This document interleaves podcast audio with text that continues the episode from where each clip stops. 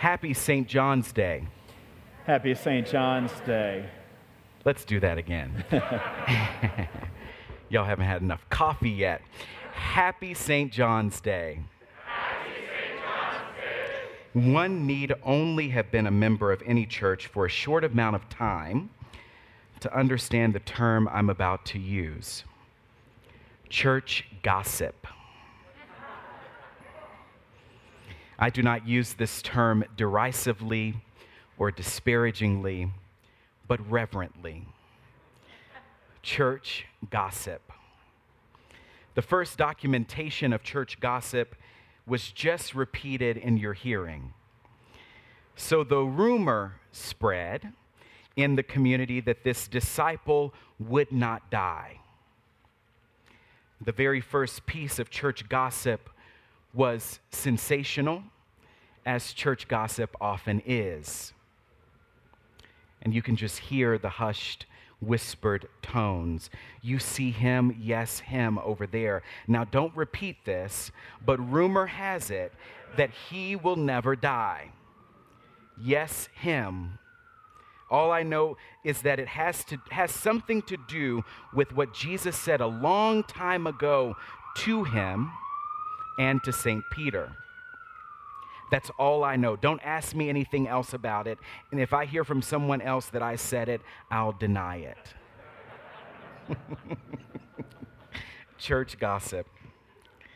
It is the feast of St. John, patron of this cathedral church indicated not only by our name, but by our ethos.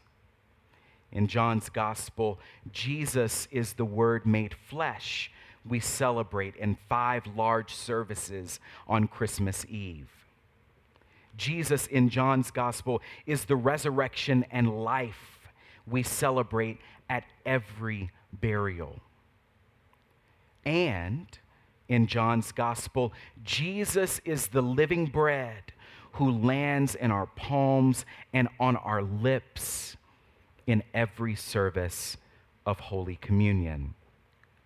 And to place an even finer point on our relationship to St. John the Evangelist, the base of the reredos of St. Martin's Chapel, just across the hall, is embossed with a Greek phrase from John chapter 1. Translated into English, we have beheld his glory. John's Jesus makes time to not only feed thousands of strangers, but from the cross speaks to St. John and Mary, his mother and says, Here is your mother, and woman, here is your son. John's Jesus builds community even from the cross. John's gospel is a window into the life of God and the numerous personal ways that early community and we too have encountered and experienced that fleshly incarnate good news. And like every somewhat humorous and moving vignette in any of the four Gospels, we have a firsthand look at St. Peter's gaffe and our own proneness to wander and flail in the name of God. And it, it, I think it says a lot about Peter's personality that even though this is the feast of St. John, we're still talking about Peter. we all have that person in our family. I'm just now realizing that. That's so funny. St. John's Day, we're still talking about Peter. He must have been an oldest child. And I say that as an oldest child. St. Peter, who is said to have suffered with foot in mouth disease, betrays Jesus three times over the course of his unjust trial and execution. After his resurrection, the crucified and risen Christ walks and talks with Peter along a Galilean beach and asks St. Peter three times whether he loves him. After the third question, Peter responds, Lord, you know everything. You know that I love you. And then Jesus speaks a word of dim prophecy over Peter's life when he says, When you grow old, you will stretch out your hands, and someone else will fasten a belt around you and take you where you do not want to go. Follow me. But then Peter sees the disciple whom Jesus loved, whom we will call St. John for our purposes today. And he says, Lord, what about him? Will the end of his life be as constricted and coerced and heavy as mine? And Jesus says to him, If it is my will that he remain until I come, what is that to you? Follow me. And here is a biblical interpretation pro tip, if there ever was one. When Jesus asks a question, pay attention. When Jesus asks a question, pay attention. Sometimes Jesus' questions are polite, about 5% of the time.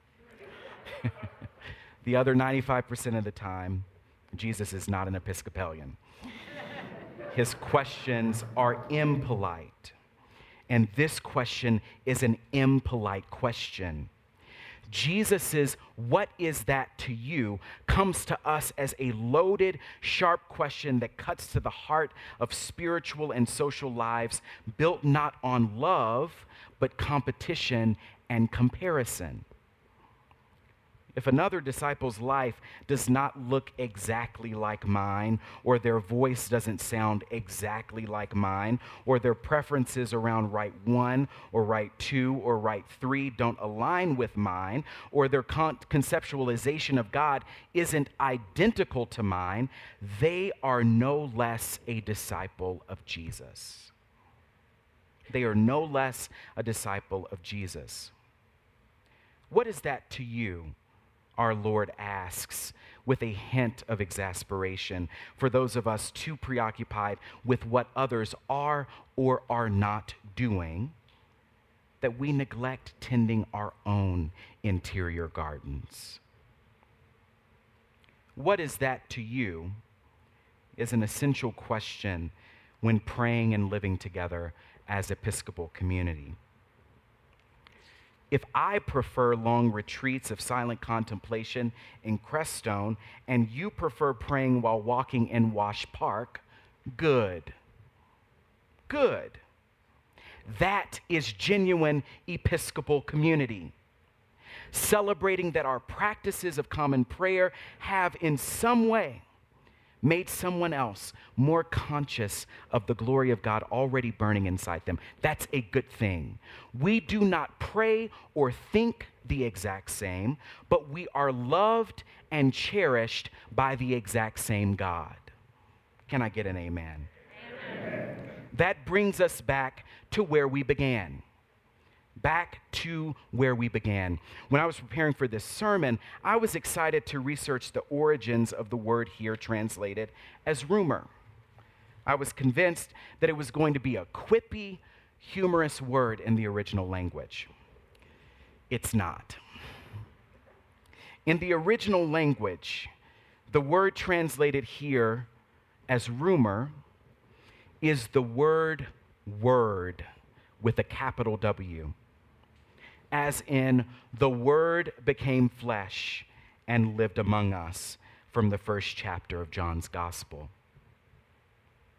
So when the rumor spread in the community that this disciple would not die, the narrator is hinting back to the Gospel's prologue. This rumor made flesh, this word made flesh, is at the heart of Episcopal community the God of all creation, is madly in love with you, madly in love with us, and has come to the doorsteps of our lives with a simple message I'm here. I love you. God is here, and that is a rumor worth spreading, is it not? My prayer for St. John's Cathedral in this next season is that rumors spread about this community and about all of God's promises made flesh in this community.